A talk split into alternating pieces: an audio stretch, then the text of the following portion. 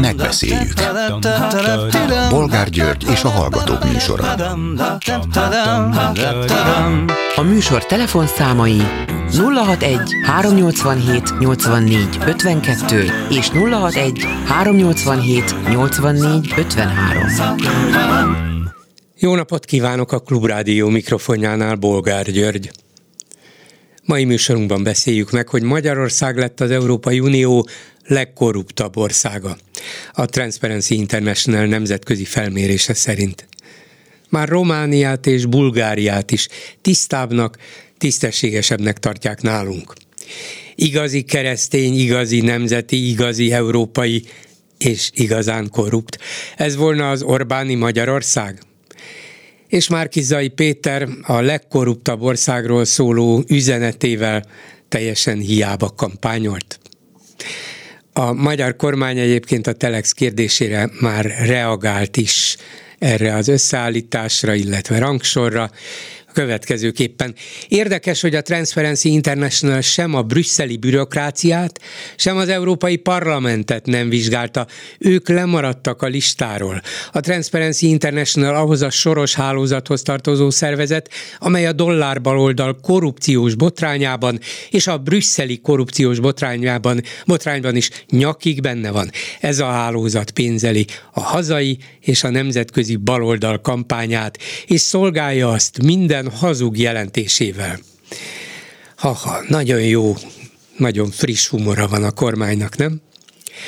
Következő témánk, hogy Navracsics Tibor szerint Orbán Viktor az Erasmus ügyben hajlandó elfogadni az Európai Bizottság álláspontját, tegyük hozzá a korrupt Európai Bizottság álláspontját, amely szerint a miniszterek részvétele az egyetemi magánalapítványok kuratóriumaiban összeférhetetlen. A baj csak az, hogy a helyzet a törvény módosításával nem változtatható meg, mert az alapítványok ügyeibe már senki nem szólhat bele kívülről. Nem baj, majd lemondanak a miniszterek maguktól, vagy Orbán utasítására, és akkor majd más Fidesz csókosokat választanak a helyükre? Örökre? Mit szólnak ezen kívül ahhoz, hogy egy másik kérdésben is engedett az Orbán kormány az Európai Uniónak, mégpedig abban, hogy a jövő év végéig meg kell szüntetni a napelem betáplálási stoppot, mert különben nem kapjuk meg a helyreállítási csomag támogatási forrásait. Erről idén március 31-ig törvényt is kell hozni. Újabb nevelő célzatú pofon Brüsszelből? Csak így tovább? Mit gondolnak aztán arról, hogy újabb külföldi újságíró erősítette meg Orbán Viktor múlt heti unió ellenes kijelentésének elhangzását. Tudják, azt, amelyik csak vicc volt. Ezúttal egy német újságíró idézte még hozzá így. Normális emberek normális szemlélettel nem akarnak ebben az Európai Unióban maradni. Ezek szerint mi nem vagyunk normálisak, ugye? És végül beszéljük meg, hogy az Orbán féle normálisak a türk tanácsban érzik magukat otthon. Szijjártó Péter külügyminiszter ugyanis ma üdvözölte a tanács kezdeményezését, hogy Erdoğan török elnök kapjon béke Nobel-díjat az Ukrajnában folyó háború befejezése érdekében tett lépéseiért. Hát az eredményeket egyelőre mintha nem látnánk. Telefonszámaink még egyszer 387 84 52 és 387 84 53. Háló, jó napot kívánok! Tiszteltem, bolgár úr! Parancsoljon! Az egyes számú buszus ellenáll az országban jelentkezik. Bolgár úr, először is egy kis kritikát szeretnék, itt a hallgatótársammal beszéltem az utóbbi hetekben, és azt mondják, hogy adjam át önnek, hogy kicsit sokalják a, a meghívott vendéget ebbe a két órás műsorba, és nagyon sokszor ugye nem tudnak bejutni, mert, mert véges az idő. Én ezt csak így átadom önnek, hogy ezt üzeni. Igen, hát biztos, hogy van, aki ezt üzeni, de az nem telefonál. Lehet, hogy azt mondja, hogy nem tud bejutni, de nagyon gyakran találkozom azzal, hogy ugyanazok az emberek rendszeresen hívnak, ami nem baj, mert fontosnak érzik, hogy elmondják a véleményüket, de a hallgató esetleg rájön, hogy hát ezt a betelefonálót hallottam a múlt héten, azt a betelefonálót hallottam az előző héten, szóval higgyék el, hogy kell olyan meghívott vendég, aki bizonyos dolgokra rávilágít, bizonyos dolgokat megmagyaráz, vagy bizonyos kérdésekben felbosszantja a hallgatót, hogy telefonáljanak. Én is ezt mondtam neki, kitartás. Polgárul, Na jó, ne, nem úgy, nem úgy, nem úgy, nem, nem, nem, nem, nem, nem, Csak úgy, tartsanak ki, így van, csak szorgalmasan, és, és akkor előbb-utóbb bekerülnek a műsorba. Polgár úr, azt mondja már meg nekem, mi a fészkes fene történik itt a DK környékén.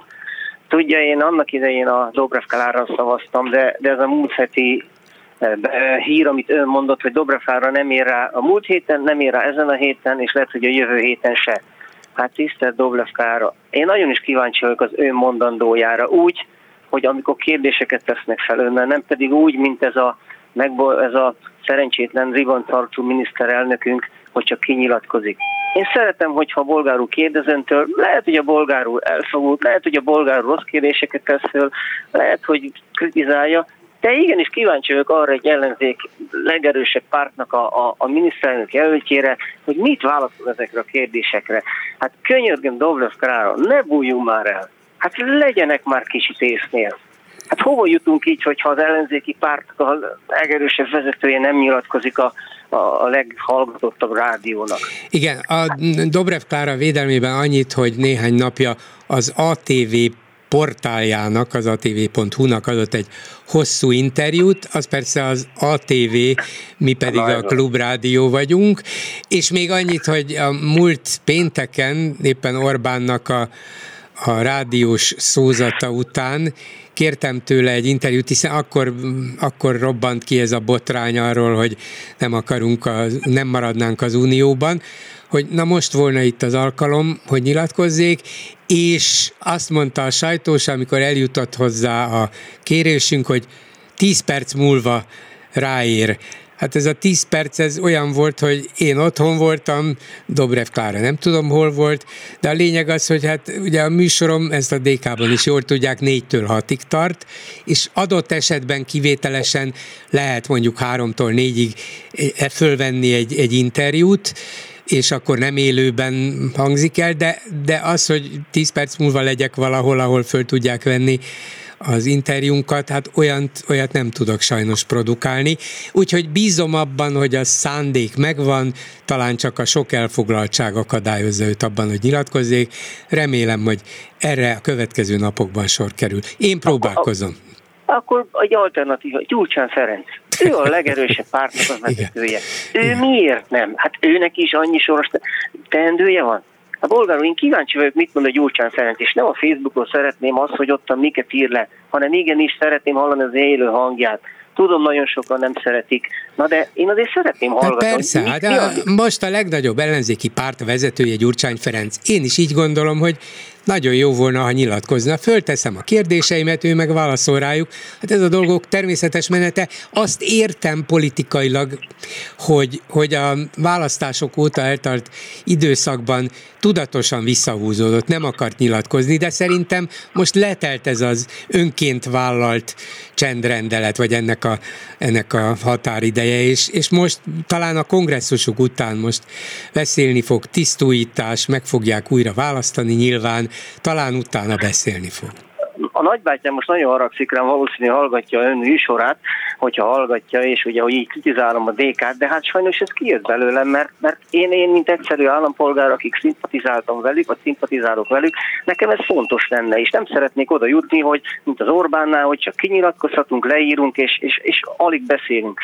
Nos, bolgár Hát igen, részt, még... részt kell venni a nyilvánosságban, a politikai közéletben. Hát erről hát, szól egy párt működése, hogy? És évek, igen, és évek ezelőtt én meséltem önnek, hogy ugye ez a bénára sikeredett MTV-jának, a, amikor bement a varjú, ugye bement a hatházi, hogy, hogy akkor is Gyurcsán Felesznek és az, és az összes, összes parlamenti képvis ott kellett volna lenni, és akkor nem lenne ilyen hülye per is, és nem a varjút szednék elő, és őt büntetnék meg, mikor egy-egy ember bement. Hát ugye ott lett volna 60 képviselő, hát a biztonságőrök nem tudták volna mindet leteperni, Hát azt is ilyen bénán adták elő, mint, ezt, mint, mint nagyon sok mindent. Vagy, a, nem vagy azt ilyen... próbálták volna meg, abból mekkora botrány lett volna. Lett Így volna. is lett.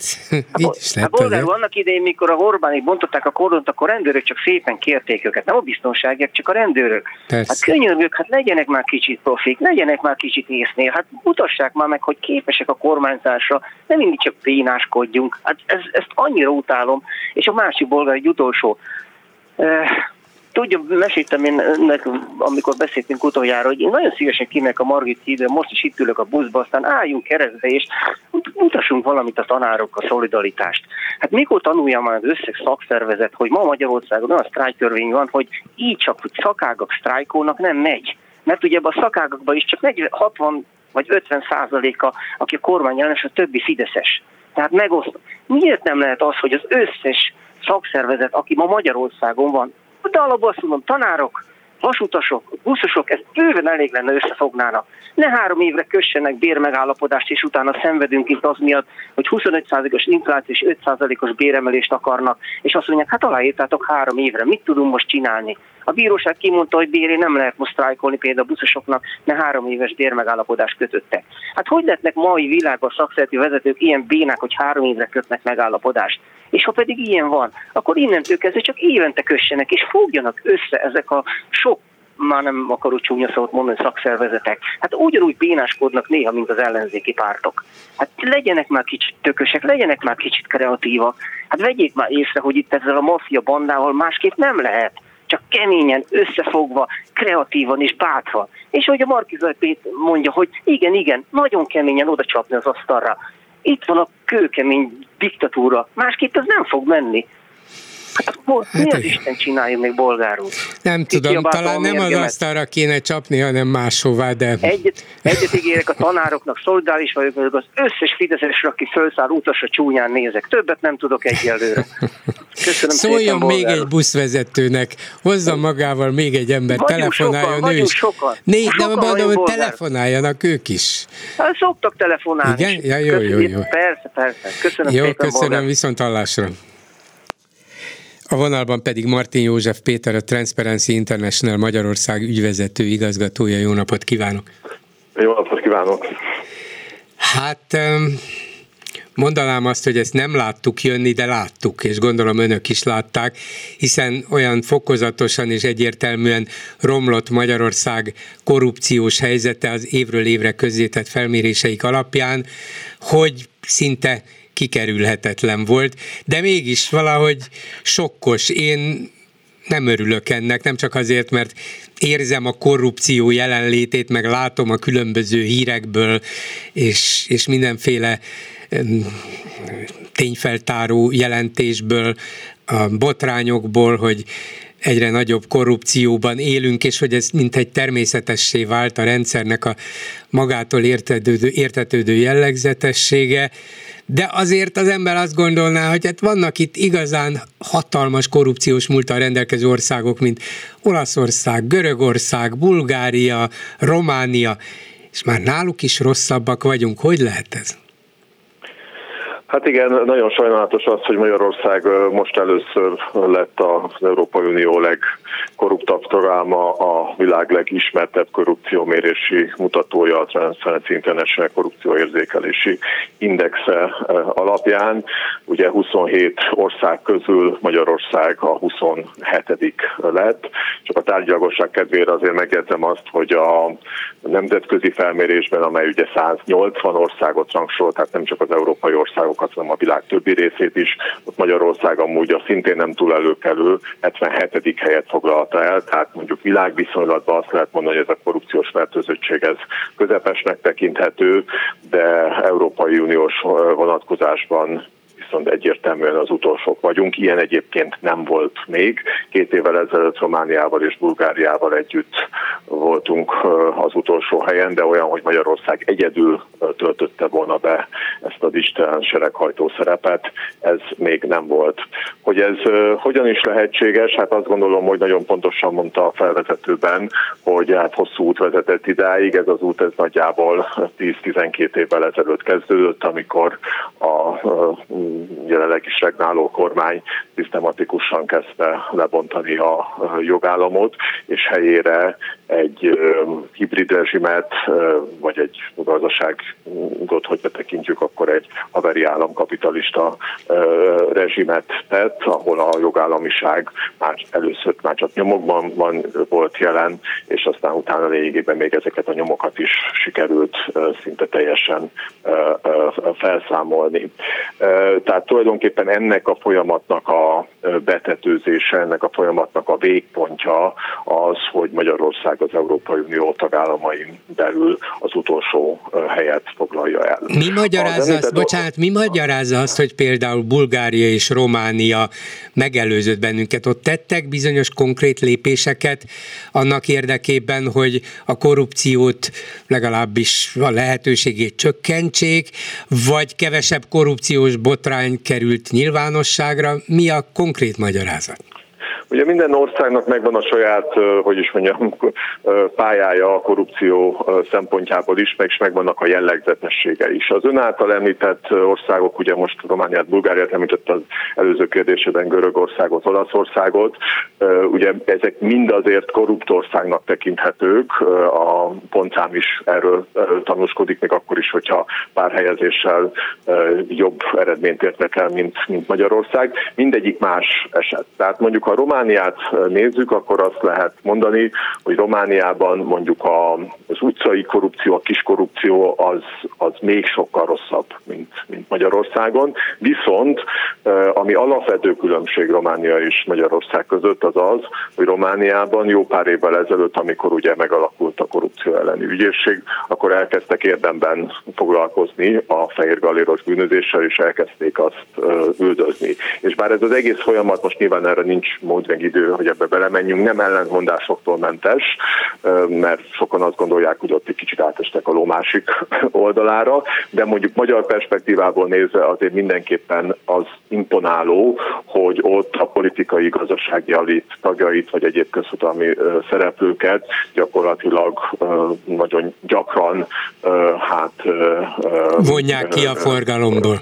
Vonják ki a forgalomból, vagy emelnek vádat e, e, ellenük, és tehát, hogy mindenképpen a fehérgaléros korrupciónak volt és van következménye, ez az egyszerű állampolgár számára is látszik, és ez az, ami nagyon fájóan hiányzik Magyarországon. Nem véletlenül egyébként, abban a szempontból nem véletlenül, hogy Magyarország és és akkor ez a, ez a fő oka szerintem annak, hogy, hogy Magyarország itt az utolsó helyet foglalja el. Magyarországon egy Európai Uniós kitekintésben mindenképpen szélsőségesen központosított mintázat alakult ki a korrupciónak. Mert igaz ugyan, hogy Olaszországban, Görögországban, Romániában, Bulgáriában, tehát azokat az országban, amiket ön is említett, nagyon nagy a korrupció, de ilyen típusú felülről vezérelt és egyértelműen hát a rendszer részévé vált központosított korrupciós mintázat a felsorolt országok egyikében sem létezik. Biztos, hogy ezt a korrupció érzékelési indexet nem lehet olyan pontosan dokumentálni, vagy, vagy közé tenni, mérni, mint mondjuk a vérképet, mennyi a vörös vérsejtek száma, és szóval ez, ez mégis más. De de azért az emberben fölvetődik a kérdés, hogy itt van ez a ez az európai parlamenti botrány, most nem azért hozom ezt elő, mert a kormány rögtön, rögtön neki támadta a Transparency-nek, hogy bezzeg a brüsszeli bürokráciát, bezzeg az európai parlamentet nem vizsgálták, hát persze, hogy nem, ezek országra szóló vizsgálatok, de, de, de Katárt azt vizsgálták, amelyik állítólag megvesztegetett európai képviselőket, nem biztos, csak állítólag, és Katár például a 40 vagyis jóval jobb helyen áll, mint Magyarország. Szóval milyen módszereket vetnek be, most nem is ezt kérdezem, hogy úgy konkrétan Katárban, hogy, hogy össze lehessen hasonlítani ezeket a különböző rendszereket, különböző országokat, különböző kultúrákat, különböző gyakorlatokat, hogy mégis legyen értelme annak, hogy az egyik 40 a másik meg 77 Igen, én azt gondolom, hogy ez egy jogos és fontos kérdés, és egyáltalán nem baj az, hogyha ezek a, ezekről a kérdésekről minél többet beszélünk. Tehát nyilvánvalóan minden olyan összeesküvés elméletet azt vissza kell nekem is, meg hát általában a Transparency international utasítani, hogy csak azért van valaki nem tudom x vagy y helyen, mert hogy nem tudom, nem szeretik azt az országot a Transparency International. Tehát ez nyilvánvalóan egyrészt gyerekes, másrészt ez egész pontosan, vagy egész biztosan mondhatom, hogy semmi köze nincs a valósághoz. Ettől még az igaz, hogy a korrupció mérése az egy nem egy könnyű feladat. Ahogy ön is mondta, ugye a vörös vérsekteket hozta példaként, de mondjuk említhetjük akár a GDP-t vagy az inflációt is. Most tehát nem tudjuk a korrupciót olyan pontosan mérni, mint mondjuk a GDP-t vagy, a, vagy az inflációt vagy más gazdasági mutatókat. Közelítő értékeket tudunk adni. Ez egy nagyon-nagyon régi módszertan. 28. éve készíti el a Transparency International ezt a, ezt a felmérést, tehát ezt nem mi készítjük, azt csak zárójelbe meg, bár sokszor el szoktuk mondani, de most is megismétlem, nem mi készítjük itt Magyarországon, hanem a, a Transparency International Berlini központjában készítik a, a, a, a kutatók, és en, ez a felmérés ez úgy készül, hogy 10 háttérváltozó, 10 alindexet vesz figyelembe, és ez a 10 alindex, ez további, tehát ez, ez, ez a más intézmények és hát szervezetek felmérése alapján készül. Tehát tulajdonképpen olyan mutatókat igyekeznek figyelembe venni, és ezek közül vannak és elsősorban érzékelési mutatók, olyanok, mint olyan, amikor a üzletembereket és szakértőket kérdeznek meg az adott ország állapotáról, és de azért vannak kemény mutatók is, tehát mit tudom én, a bírósági eljárások száma,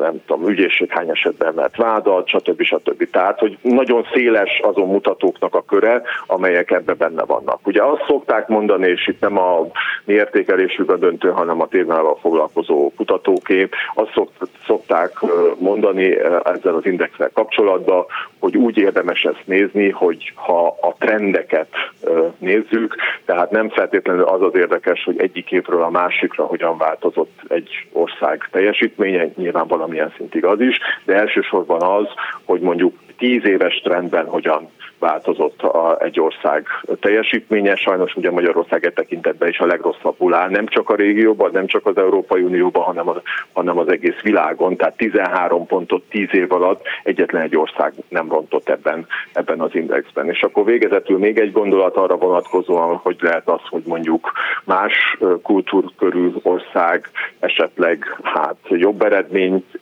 ér, ér el, ez kétségtelenül egy, miközben mondjuk józan észre azt gondolnánk, hogy ott, hogy ott azért mégiscsak nagyobb a korrupció, vagy legalábbis ugyanakkora. Ez azt gondolom, hogy ez egy jogos kritika, vagy egy jogos felvetés. Ezért szoktuk azt mondani, hogy elsősorban az azonos kultúrkörbe tartozó országokat érdemes összehasonlítani. Tehát az európai uniós korrupciós fertőzöttség összehasonlítását illetően azt gondolom, hogy a 27 ország összehasonlítása az mindenképpen adekvát, és mindenképpen hát tükrözi a, azt, a, azt a valóságot, amely, amely, amely valóságot ez a módszertan hát feltárni hivatott, de, a, de mondjuk más, teljesen más kultúrába tartozó ország, legyen az Katar, vagy nem tudom én, most a Magyarországon egy szinten lévő Kuwait, vagy Burkina Faso, vagy Salamon-szigetek, ott azért csinyán kell bánni a messze menő következtetések levonásával, egész egyszerűen azért, mert kulturálisan mások az elvárások az ottani kormányok korrupció elleni tevékenységével kapcsolatban, mint mondjuk a magyar kormány, vagy más az Európai Unióba tartozó ország kormányának korrupció ellenes tevékenységével. Arról van valamilyen benyomásuk, feltételezésük esetleg ennél több, hogy a magyar társadalom ezt hogy viseli? Szóval azt mondja, hogy jó, jó, hát korruptak vagyunk ugyan, de legalább a magyarok lopnak, és nem külföldiek viszik el innen a tolvajmódra szerzett pénzt. Hát van, mert természetesen van, ugye van erre vonatkozó felmérés, és az nem ebből a mm, kutatásból derül ki, tehát de vannak olyan felméréseink, Transparency is, meg egyébként Euróbarométer felmérés is, tehát rengeteg olyan hát survey típusú, kérdőív típusú felméréssel rendelkezésre, amely arról szól, hogy a társadalom hogyan viszonyul a, a korrupcióhoz. Itt alap Magyarországon, meg hát persze máshol is, de most minket Magyarország érdekel, itt alapvetően az a nagy ellentmondás van, hogy egyrészt ö, ö, a társadalom tudatában van annak, hogy nagyon rossz a korrupciós helyzet. Még azt is lehet mondani, hogy tulajdonképpen ezt nem tartja jónak, hogy ilyen rossz, ugyanakkor tolerálja. Tehát az, valahogy azt gondolja az átlag magyar, és ebben a tekintetben azt gondolom, hogy nem vagy csak egész minimális változás történhetett az elmúlt időszakban. Azt gondolja az átlag magyar, hogy Magyarországon ez valahogy része a a klímának, hogy úgy mondjam, része a Melegszik, ez is melegszik, ez is forrósodik, mint a klíma. Tessék? Mondom, ez is melegszik, ez is forrósodik, mint a klíma ez is forrósodik, mint a klíma, igen, de hogy, de hogy igazából nincs meg az az elemi ellenállás, ez a, ez a fő probléma. Nincs meg az az elemi ellenállás a korrupciós gyakorlatokkal kapcsolatban, és magával a korrupcióval kapcsolatban, vagy a korrupció ellen, amit mondjuk akár ezek a rossz eredmények, akár, a, akár, akár mondjuk, a, hogyha az ember megnézi a híreket, akkor a mindennapi hírek ö, olvasása hát ö, implikálna. Tehát ez, ez, ez, ez azt gondolom, hogy a magyar rendszernek egy sajátos ellenmondás, hogy volt egy Euróbarométer felmérés két évvel ezelőtt, ott Magyarország, vagy a magyar társadalom az összes Európai Uniós ország közül szintén szélső értéket foglalt el, abban a tekintetben Magyarországon mondták a legkevesebben az, hogy a korrupció az ö, nem tolerálható. Tehát ö, azt hiszem 35 százalék mondta azt, hogy megértő, nem Megértő Tehát, nép mi, vagyunk. Megértő igen, nép. Mi, mi megértő, megértő nép vagyunk. Én azt gondolom, hogy ez azért nem egy ilyen, hogy mondjam, fátum, tehát ez, ez változhat, és minden bizonyal egyébként változni is fog. Az én véleményem az, hogy ez akkor fog igazából változni, amikor az átlagember is össze tudja majd kötni a korrupciós helyzet romlását a saját életkörülményeinek a romlásával. Még amíg, egy, am, igen. amíg ez nem történik meg, addig azt gondolom, hogy ez a felismerés ez még várat magára. Még egy kérdés, bár ezt már többször én is megkérdeztem öntől, de most, hogy a kormány megint sorosozott egy sort, azért megkérdezem, hogy a Transparency International-t mennyire támogatja Soros György, vagy ahogy itt kormányzati mm, média körökből írják, korrupt cégek pénzelik a Magyarországot legkorruptabbnak ítélő szervezetet, a Transparency International. Szóval kiknek a pénzéből működnek? Hát ugye ez megint a tények nem ismeretéről uh, tanúskodnak. De ezek ismerik a, ők, ezek a... ismerik ők, csak csűrik és csavarják természetesen. Na jó, jó, jó, hát akkor mondjuk így. Tehát a dolog lényege az az, hogy a Soros György által alapított nyílt társadalmi intézet régóta támogatója a Transparency International Magyarországnak egyébként projekt alapon. Ez a támogatás azonban, mióta én vezettem a Transparency International Magyarországot, és ez most már ides a tíz éve, soha nem haladta meg az összbevételünk 20%-át. Most is valahol a legfrissebb hát éves jelentésünk, de utána lehet nézni, természetesen ezek mind transzparens nyílt adatok, az most is valahol olyan 18-19 százalék között van. Cégek pedig a konkrétan a Transparency International Magyarország tevékenységét lényegében egyáltalán nem támogatják, vagy nagyon-nagyon kevés az olyan cég, inkább vállalkozók vannak, de abból is, abból is csak egy-kettő, és ezek nem jelentős összegek, és azért mondtam az előbb, hogy az, az, az azért lehet, hogy nem, ott nem csak csúsztatás vagy ferdítés van, hanem, hanem a tények nem ismerete is, mert hogy egyébként a Transparency Internationalnek minden egyes tagozata önálló finanszírozási struktúrával működik. Tehát nem arról van szó, hogy itt valakik központ, központból elosztják a pénzeket, tehát nem úgy működik egyébként ez a rendszer, mint ahogy mondjuk a sok tekintetben a e, magyar gazdasági rendszer működik, hanem, hanem, hanem minden egyes tagozatnak saját magának kell fundraiselni, és saját magának kell a pénzeket előteremtenie. Köszönöm, igen. Úgyhogy ez, ez, ez, ezt csináljuk mi is, és abból, abból, ebből adódik egy olyan egyébként eléggé diversifikált pénzügyi struktúra, aminek az a lényege, hogy a legfőbb támogatónk egyébként szintén projekt alapon maga az Európai Unió, és hát az Európai Uniónak ugye hát Magyarország is a tagja. Természetesen ezek az Európai Uniós pénzek közvetlenül Brüsszelből az Európai Unió főigazgatóságaitól érkeznek, hangsúlyozottan projekt alapon, tehát nem működési támogatásként, hanem projekt alapon. Úgyhogy hát ez, ez, ez, ez, ez, a, ez a legfontosabb, vagy leglényegesebb, legvaskosabb pillére a, a mi szervezetünk működésének. Köszönöm szépen Martin József Péternek, a Transparency International Magyarország ügyvezető igazgatójának. Viszont hallásra! Köszönöm szépen, minden jót kívánok, viszontlátásra! Háló, jó napot kívánok! Jó napot kívánok, Bolgár Lövei Sándor vagyok. A korrupcióhoz, az úr által fixírozott témához szerettem Igen. volna hozzászólni. Az első volt, amit feltetszett itt sorolni, de plénumon kívül csak egyetlen mondatban szeretném, mert úgy gondolom, hogy az emberi oldalához hozzátartozik ez is, szeretnék annyit mondani, hogy a másodperc rései és a New York időszámítás előtt című könyvet olvasom, ez fantasztikus mind a kettő, még ez a másodperc rései, ez az első kötet.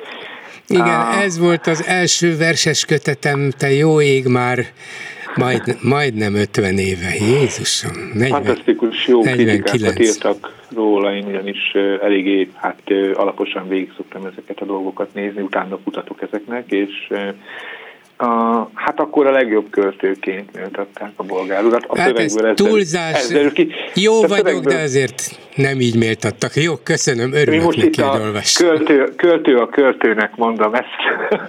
Köszönöm. Tehát nem vagyok kritikus, csak költő, de hát ugye azért valamit azért sejtek a dologról. És nagyon finoman, szerényen mondom ezt. Hát a kultúra visszatérvén, itt nekem az jutott eszembe, hogy ezeknek az okai, mert ugye itt most szintén föl lett sorolva az, hogy, hogy mi a következmény és mi történt az elmúlt. Egyébként már mondjuk 12-3 éve történik folyamat, már, már az elején is eléggé jelentős volt ez.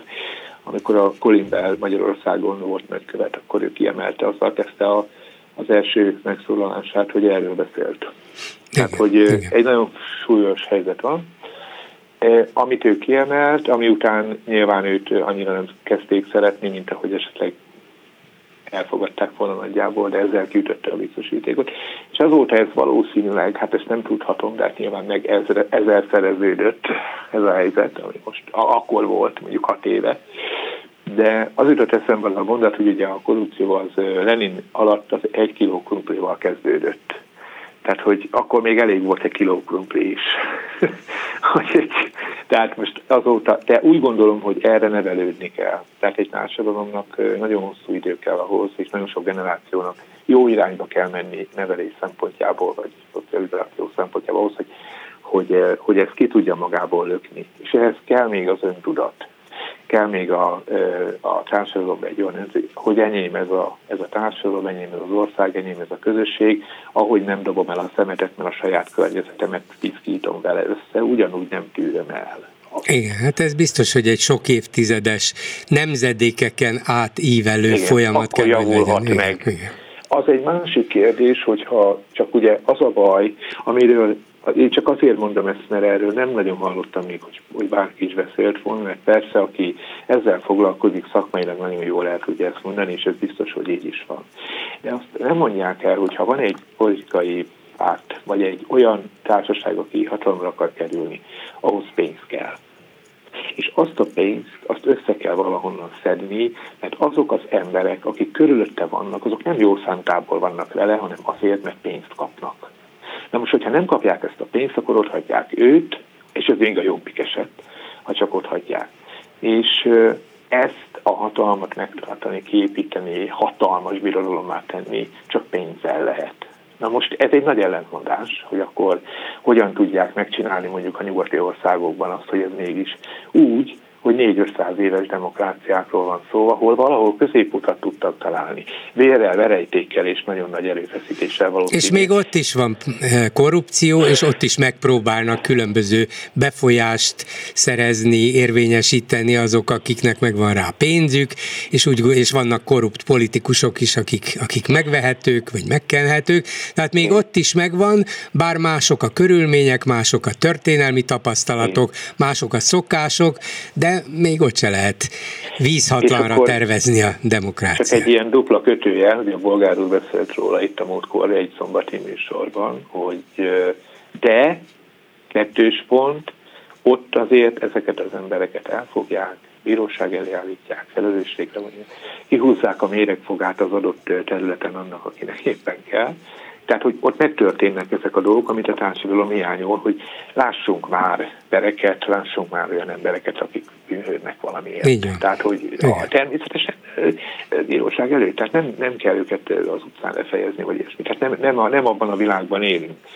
De a másik, és akkor itt van a másik dolog, hogy viszont azt mondják, és ez ugye egy kicsit cinikus, de sajnos van benne valami, hogy az angliai, vagy a német, vagy a bármi. Szóval, hogy ezek a hatalmas birodalmak, amelyek azért eléggé befolyásosak voltak a 20. században, tartottak fönn hát, különböző, hogy is mondjam, hogy is nevezik ezt, hát szigeteket, különböző letarolt helyeket. Most nem, nem jut eszembe ez a szó hirtelen, a gyarmatokat tartottak. Ja, gyarmatokat. igen, igen. Hát, és hát ugye hogy? ott ezt ugye végigrabolták, tehát azt mondja, hogy abból szerezték meg ugye az alapokat, és akkor abból már lehet valamit kezdeni. Magyarországtól pedig ugye, és akkor jön a cinizmusnak, vagy az érvelésnek, vagy egy kicsit rossz indulatú érvelésnek a másik része, hogy elvettek, elvették Pianonban, elvették az oroszok, elvitték a németek, hát mindenki vitte, aki csak tudta, ez biztos, hogy így van, és akkor tessék, itt van ez a kis megnyírvált kis földdarab, és akkor tessék, akkor mit lehet itt kezdeni, mit csináljunk mi?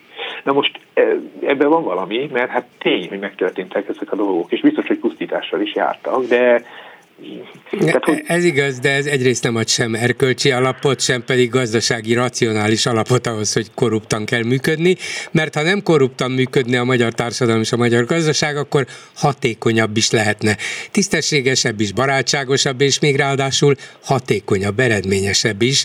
Ez persze mindig csak egy ilyen önigazoló teória akar lenni. Igen, de Kecipőnél a dolog ott kezdődik el, a gyökere ott van, hogy én egy szemében, ugye van ez a szép magyar mondás, hogy egy fecske nem csinál nyarat. Na most, ha valaki arra gondol, hogy hm, én nem adok pénzt az orvosnak, mert én el akarom kezdeni azt, hogy én nem adok, mert ez is a korrupciónak egy formája egyébként.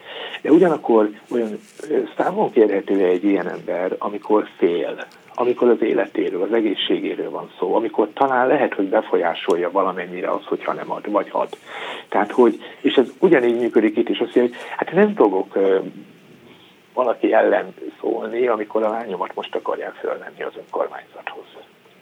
És akkor én emberileg, én humánus emberi oldaláról megértem őt. Pedig nem egy, értek egyet vele, természetesen ezzel a mechanizmussal, de hát meg lehet érteni mert annak a szerencsétlennek éppen most van egy felvétele oda. És lehet, hogy akkor azt mondják, hogy nézd, ez van. Nem azt mondják, hogy emiatt, más miatt. Így Tehát, van, hogy igen.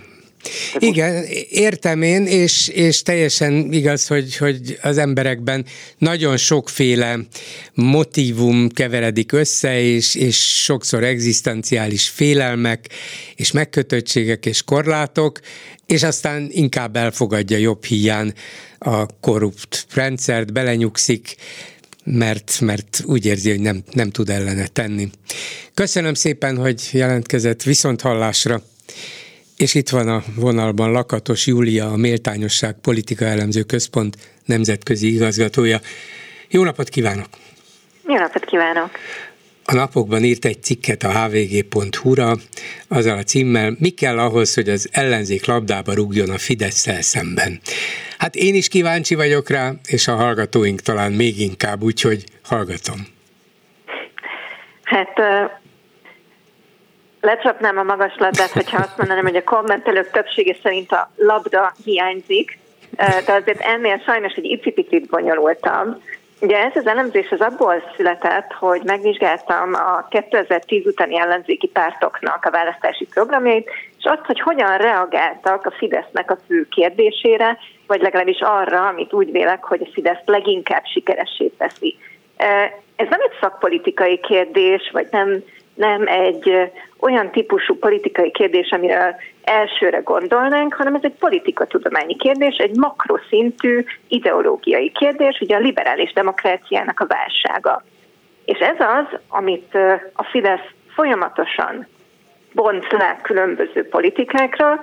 Ugye a kormánynak a logikája az az, hogy a liberális demokrácia az gyakorlatilag azért van válságban, mert a belső egyensúly az alkotó elemek közül a liberális és a demokratikus elemek elbillentek a liberalizmus javára. Na most az ellenzék nyilván úgy gondolja, hogy a liberális demokráciának a válságát azt a Fidesz okozza, hogyha a Fidesz és a hozzá hasonló pártokat valamilyen módon ki lehetne iktatni a politikából, akkor nem lenne probléma. És ez egyébként nagyon-nagyon nagy mértékben befolyásolja az ellenzéknek a politizálását, és úgy gondolom, hogy a politikai sikerüket is. De nincs igaz ebben az ellenzéknek? Az az igazság, hogy a politika tudomány elég régóta foglalkozik ezzel, tehát a liberális demokráciának valóban van egy a kezdetek óta létező belső feszültsége. Tehát ebben nincs igaza. A probléma az az, hogy nagyon át lett ez politizálva, és emiatt gyakorlatilag, illetve hát ez egy, nyilván egy eléggé bonyolult politikatudományi kérdés, nagyon egyszerű leredukálni arra, hogy most a liberalizmus mellett vagyunk, vagy ellene. És ezért ez egy átszíneződő kérdés, ami nem úgy jelenik meg, mint, mint ahogyan ezt lebontjuk, hogy most a liberális vagy a demokratikus elem az erősebb. Van egy csomó olyan kérdés, vannak egy egyet, például az, hogy egyre több olyan multinacionális vállalat, vagy nem választott szervezet van, amelynek adott esetben egy országnál is nagyobb hatalma van. Gondolok például közösségi média vállalatokra. Ez a demokratikus elemnek a visszaszorulása, és ez az, amit egyébként a Fidesz sokféleképpen megzenésít. Ez egy ténylegesen létező probléma. Erről egyáltalán nem beszélünk, hogy ez ténylegesen létezik, holott a társadalom egyébként érzékeli.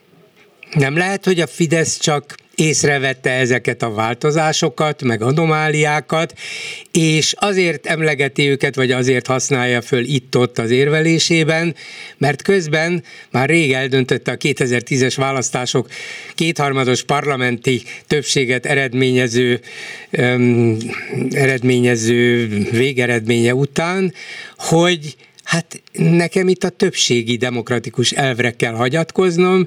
A győztes, pláne a kétharmados győztes mindent visz, és ha valaki itt liberalizmussal jön, emberi jogokra, meg kisebbségek jogaira, meg akármi egyébre, ami korlátozná az én jogomat, akkor azokat félre söpröm, mondván, hogy hát itt a liberálisok ugrálnak, a liberális demokrácia igazságtalan, a liberális demokrácia nem hatékony, a liberális demokrácia állandóan akadék, szándékoskodik, mert bele akar szólni az én korlátlan hatalmamba.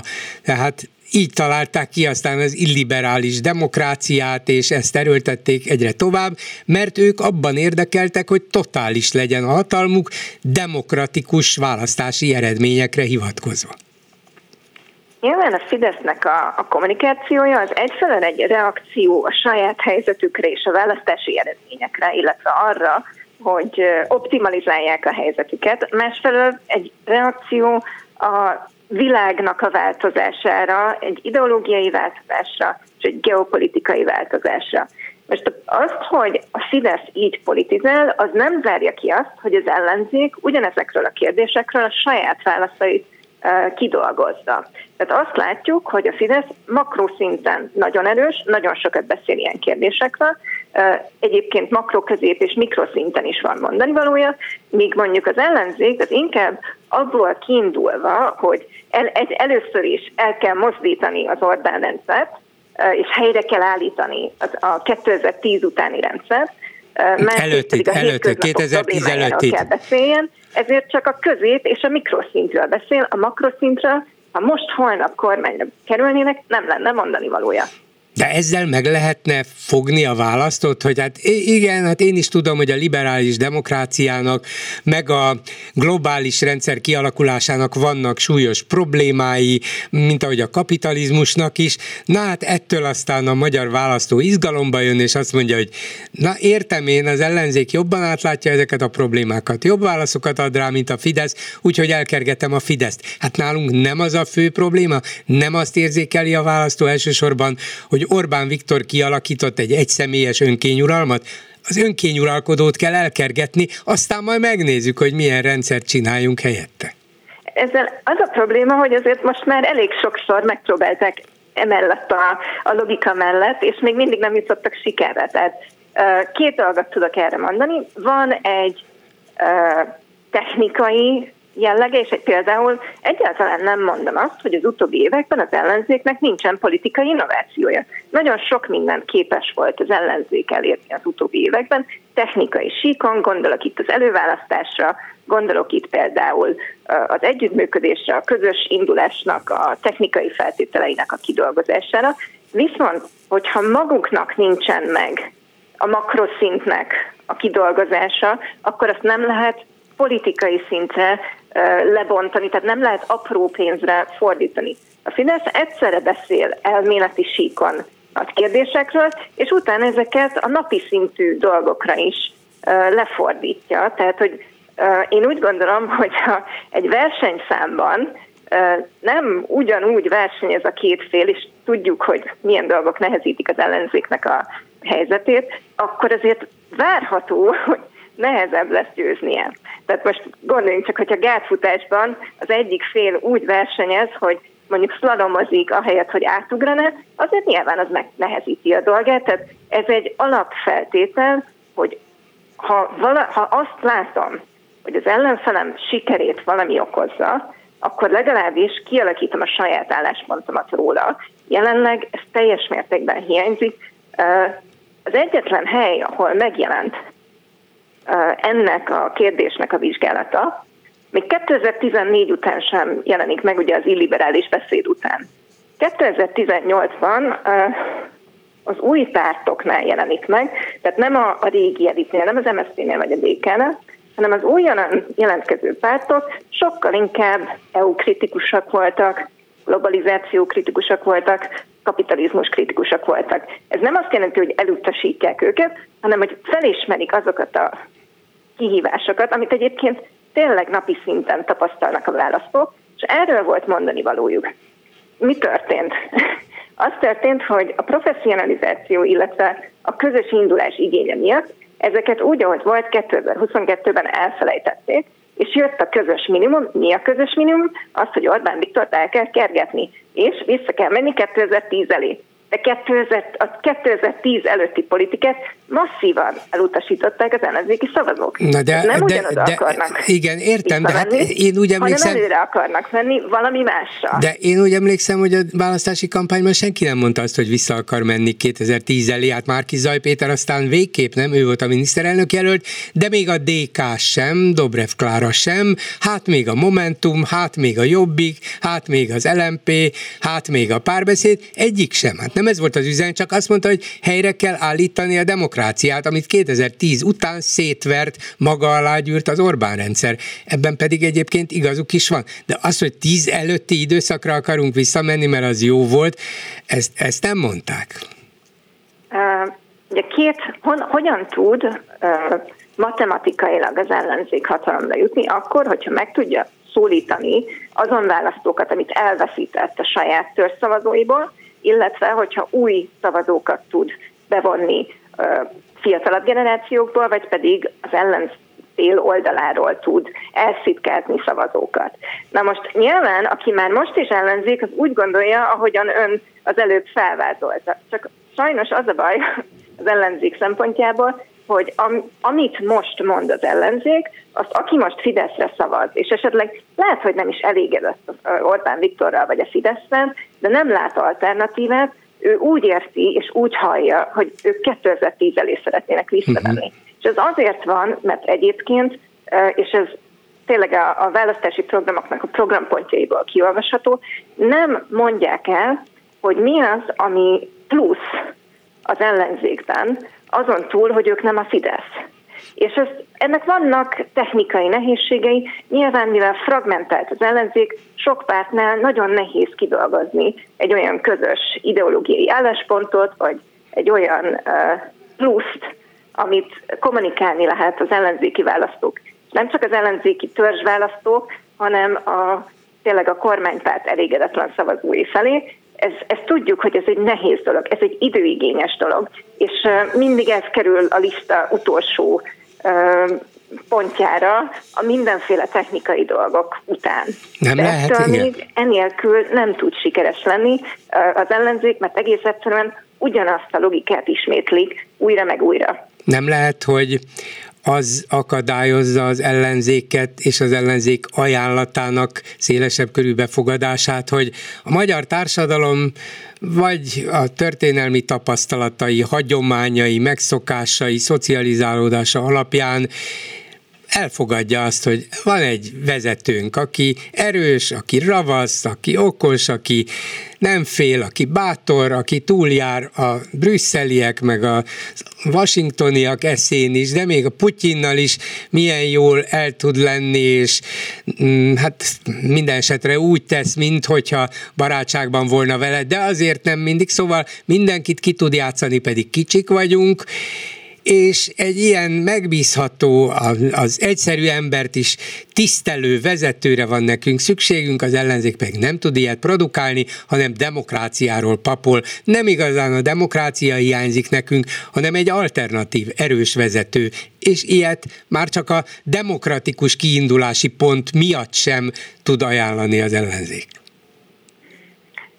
Az ellenzéknek nagyon sokféle megújulásra van szüksége, és ennek az egyik pontja az, hogy kell egy erős vezető, és általában van egy félelem az autoritástól, a tekintétől az ellenzéki oldalon, ami egyébként nem feltétlenül egy negatív kifejezés. Más az autoritás és az autoritár hajlam. Nyilván nem a semmiből jön elő egy vezető, az is idő, amíg valakit úgymond kinevelnek erre, vagy pedig uh, megtalálják a megfelelő embert. Én nem gondolom azt, hogy uh, ez egyszerűen azért van, mert kvázi erre vannak szocializálva az emberek. Uh, Gyurcsány Ferenc miniszterelnöksége alatt az ő ellenzéke ugyanúgy gondolkodott róla, ahogyan az ellenzéki szavazók gondolkodnak most Orbán Viktorról. Tehát, hogy az erős vezető az, az egy pozitív dolog is tud lenni, kell egy erős vezető, az, az egy eleme minden párt sikerének, ez nem baloldal kérdése, nem jobboldal kérdése, minden pártnak szüksége van egy erős vezetőre, de még egy erős vezető sem képes nagyon sok mindent önállóan elvinni a hátán. Tehát ahhoz kell jó program, kell egy ideológiai mondani való. Egész egyszerűen, hogyha tényleg napjaink legfontosabb kérdéseit nem elemezzék, elemzik, akkor egész egyszerűen, mintha kihúznák egy mhm. lábát az ő munkásságuknak, egy, egy alapfeltétel nem teljesül, ami szükséges a sikerhez. Szóval más jövőt kell ajánlani, ez a lényeg. Összefoglalva, igen. Köszönöm szépen Lakatos Júliának, a Méltányosság Politika Elemző Központ nemzetközi igazgatójának. Viszont hallásra! Viszont hallásra! Megbeszéljük. Bolgár György és a Hallgatók műsora. A műsor telefonszámai 061 387 84 52 és 061 387 84 53. Mai témáink közül azért azt ismét megemlítem, hogy Magyarország lett az Európai Unió legkorruptabb országa a Transparency International nemzetközi felmérése szerint. A kormány válasza az, hogy soros, soros, soros, soros és soros. És még egy, hogy Szijjártó Péter üdvözli, hogy a türk tanácsban kezdeményezik Erdoğan török elnök jelölését a Nobel békedíjra az Ukrajnában folyó háborúval kapcsolatos a béke érdekében tett lépései miatt, hát gratulálok, de hogy ehhez Magyarországnak miért is érdeke csatlakozni, az, az egészen elképesztő. Mindenesetre itt tárgyal Budapesten a török külügyminiszter, és ezek a kijelentések ezzel kapcsolatban ennek kapcsán hangzottak el különböző alkalmakkor, de talán legalább ennyire érdekes a török külügyminiszter válasza egy magyar újságírói kérdésre, azzal kapcsolatban, hogy, hogy például nem támogatják egyelőre Svédország felvételét a NATO-ban. Minden esetre mondott egy, egy érdekes mondatot a török külügyminiszter, amit én még sem Orbán Viktortól, sem Szijjártó Pétertől nem hallottam. Szóval a, hogy Törökország támogatja a NATO bővítését, ezt hallottam, nem, nem akarja azt a, a NATO biztonságát alásni, és ehhez megteszi a magáét, mindenféle hozzájárulást ad. A szövetségnek, és ez itt a legfontosabb, Oroszország és a terrorizmus a két legfőbb ellensége. Tetszik érteni? A NATO-nak a két legfőbb ellensége Oroszország és a terrorizmus. Ezt nem Szijjártó Péter mondta, nem Orbán Viktor mondta, hanem a baráti Törökország külügyminisztere. Oroszország a NATO legfőbb ellensége. Föltetszettek ébredni? Mármint ott a Karmelita Kolostorban. És akkor egy hallgatói a szó, jó estét kívánok! Jó estét kívánok!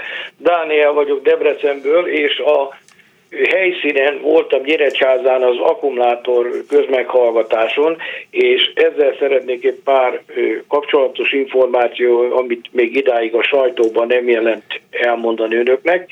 Hát úgy próbáltam én Debrecenén lévén, hogy párhuzamba állítsam a Debreceni, illetve ezt a nyíregyházi tervezett gyárat.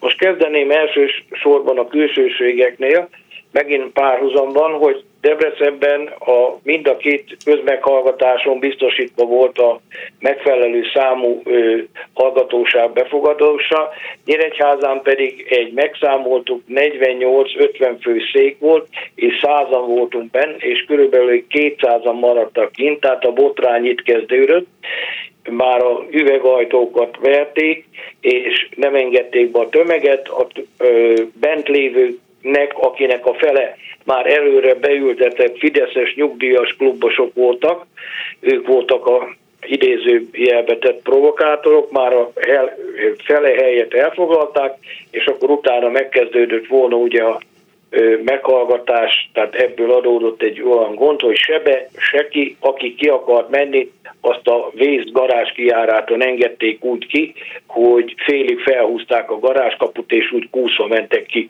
Na most a fogadtatásról, vagy a külsőségekről. Uh-huh. Na most összehasonlítva a két beruházást, én, mint abszolút laikus, de ugye a, a akkumulátorgyár ellenes, úgy látom, hogy nagyságrendileg egészen más kategória a Debreceni, illetve a Nyíregyházi gyár, és a nyíregyháziak elvileg a cég képviselői, ez nem kínai, se nem koreai, hanem egy ném, száz éves német cégnek a két szakember, egy környezetvédelmi szakember volt itt, és egy a tervezője az egész létesítménynek. Hogy itt tulajdonképpen az engedélyt, amire kérték, egy takaró lemezt, ami a gépkocsi alváza és az akkumulátor test közötti rész van, ezt gyártanák itt. Ez gyakorlatilag egy ilyen mechanikai, gépipari munka lenne, uh-huh. de erős vegyi kezelése. Értem, Most szóval nem kifejezetten egy vegyipari tevékenység, de azért van benne valami, van. és, most, e- ettől tartanak igen, nyilván az ellenzői. Így van. Ez van most kiindulóba. Viszont két nagyon jól képzett úriember felszólalt, vált valószínű szakmájuknál fogva is környezetvédők, akik a rendelkezésre álló dokumentumok alapján tételesen, matematikailag megszámolt, megcáfolták azt, ami ott le volt írva, és gyakorlatilag az derült ki, hogy itt is véletlenül elszámolták magukat, mint Debrecenben a mi polgármesterünk védekezett az első meghallgatáson január 9-én. és végül poénként a második felszólaló szakember azt szánta, hogy tudja el a környezetvédelmi hatóság, ja, mert azt megint Debrecennel párhuzamba, hogy Debrecenben a legmagasabb fokon a polgármester, illetve a megyei főispán által volt képviselve a vezetés, vagy a, a másik fél. Itt a Nyíregyházi Környezetvédelmi Hivatal főosztályvezetője, osztályvezetője, egy jogi és egy környezetvédelmi szakértő hölgy vett részt, aki közül tulajdonképpen csak a főosztályvezető és a két meghívott tervező, illetve a, környe, a cég környezetvédelmi mindkettő magyar állampolgár volt, ők nyilatkoztak. Uh-huh. Tehát itt a hozzáállás is más volt, és a végső szó pedig az volt, hogy a cégnek a bejegyzésében a fő tevékenységi kör egyetlen egy van, akkumulátorgyártás. Na, hát ez volt a haba tortán, hogy ő, ő ezt azzal indokolta a kint lévő főosztályvezető, hogyha ez a fő tevékenysége, de ők csak erre a mechanikai, tehát fémipari igen, munkára igen. adták most ki az engedélyt. Aha, tehát, de azért sokan elkezdtek gyanakodni, hogyha... Mi, ugye? Igen, igen, és a jellemző még a helyzetre, hogy kettő ö, ö, ö, ö, ö, országgyűlési képviselő, egy hölgy és egy úr kint maradtak, és ugye élve a alkotmány biztos jogi lehetőségükkel ők csak bejöttek, és mind a ketten hozzászóltak úgy, hogy a pártot most nem mondom, úgyis kitalálható, hogy még két párt volt, de teljesen tárgyszerűen, politikamentesen igyekeztek kérdéseiket feltenni, és arra csak részben kaptak válaszokat. Uh-huh. De az volt a benyomás a debreceniként, hogy Nyíregyházán is kezd erősödni az aggodalom, és ezért, ezért gyűltek össze annyian? Igen, uh-huh. és így van, én ezt én is így gondolom, és ráadásul ez a beszervezett idézőjelben mond provokátor Fideszes nyugdíjas tagozat, pedig hát elsősorban gondoskodott arról, hogy botránymentes, vagy ne legyen botránymentes a rendezvény, és mondom, eleve már többen voltak kint, mint bent. Tehát ez már maga egy uh-huh, olyan feszültséget indukált a jelenlévőkbe, hogy ez, ez volt a legfőbb probléma. A beültetett fideszes közönség mivel érvelt, vagy, vagy hogyan Semmivel. próbálta? Semmivel. Többek között feltettük egy idős hölgynek, kettővel ült megettem, hogy van-e unokája. Azt mondja, ez, ez nem mérvadó. Hát mondom, azt mondjam, akkor csak sajnálni tudjuk, de többen is hogy ha így áll hozzá a dolog. Szóval ők lényegében csak a helyet foglalták, hogy ne, ne tudjanak annyian meg, bejutni. Ja, meg volt ilyen, hogy köszönjük majdnem Kádár elvtársnak, hogy lehetővé tette, hogy itt ilyen beruházás, milyen türelmesek, hogy ezt a sok művészetlen, kulturálatlan embernek el, elviselték. Hát ezért fizetik őket könyörben. Igen, így van.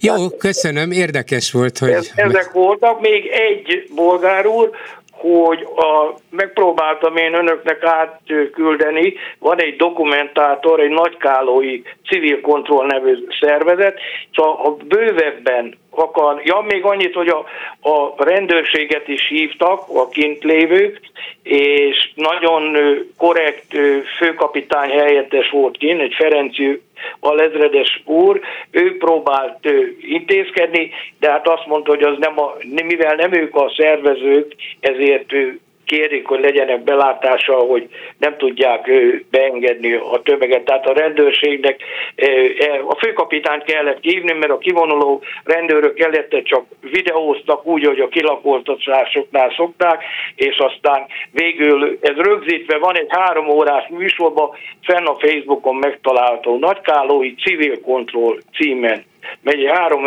jó kis dokumentum. Értem. Köszönöm szépen. Én köszönöm szépen, hogy meghallgatok. Viszont hallásra minden jót.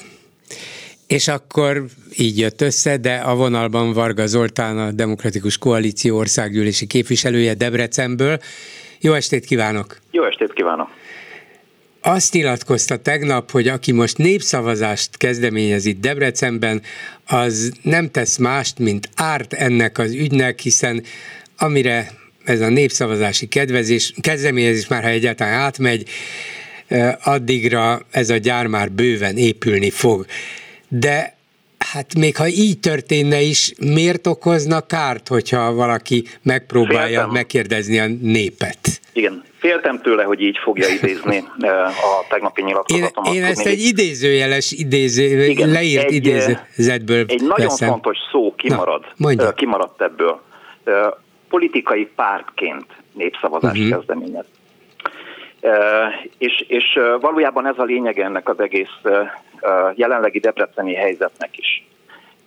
Hogyha megengedi, akkor nem tudom, mennyi Akkor bocsánat, van, én követtem el a hibát, mert a leírt szövegben benne van az, hogy politikai pártként nem tesz más, mint árt ennek az ügynek. Én tartottam ezek szerint nem fontosnak, de akkor magyarázza meg kérem, hogy mit holott, jelent, hogy miért ez a, a lényeg, hogy pártként igen, ne. Holott ez a legfontosabb része Na. ennek az én tegnapi nyilatkozatomnak. Mondhatnám azt is, hogy az egy kétségbeesett üzenet amúgy a kollégák felé, akik Debrecenben helyben politizálnak, hogy ne tegyék ezt, amit most tesznek.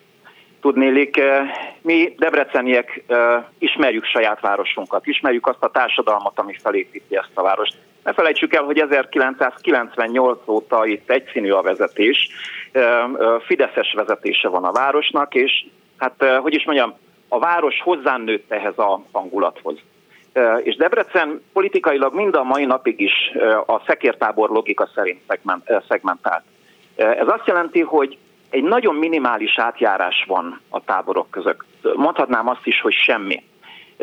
Most láttuk egyedül annak nyomát, pont a kínai akkumulátorgyár építésével kapcsolatban fellobbanó civil tiltakozásnál, hogy mégiscsak létezik egy olyan lehetőség, ahol össze tudnak fogni debreceni lakosok, függetlenül attól, hogy hogy gondolkoznak az életről, hogy hogy gondolkoznak a politikáról, hogy egyáltalán távol tartják magukat a politikától, vagy Fideszes, DK-s, lmp lehetne sorolni, Momentumos, hát ki tudja, a jó ég tudja még, hogy hányfélét embert tudott ez megmozdítani ez a történet.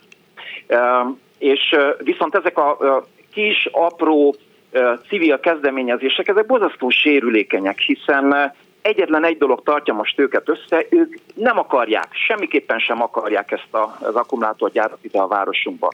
De nem politikai alapon nem akarják, hanem ők egyszerűen, mint jóra való debreceni polgárok utasítják el nyilvánvalóan a kormány ösztönzése ellenére is azt, hogy legyen itt akkumulátor. De, de ha, ha, ha a politikai pártok nem állnak ennek a mozgalomra, vagy általános, vagy növekvő aggodalomnak az élére, nem próbálják ezt megszervezni, nem próbálják mondjuk egy népszavazási kezdeményezés formájában valamiféle hangot adni ennek, akkor majd Kovács János vagy Nagy Béla fogja? Hát nézze, ak- akkor nézze, ki? Azt, azt, azt látjuk most, hogy Debrecenbe kitűnő figyelemfelhívó megmozdulásokat szerveztek ezek az úgynevezett civilek de hát valójában a civil csoportok kikből állnak? Édesanyákból, bébivel, kisgyerekkel a karjukon, akik Mike Pércstől, ami szintén érintett, leginkább érintett ugye ebbe az akkumulátorgyár helyzetbe,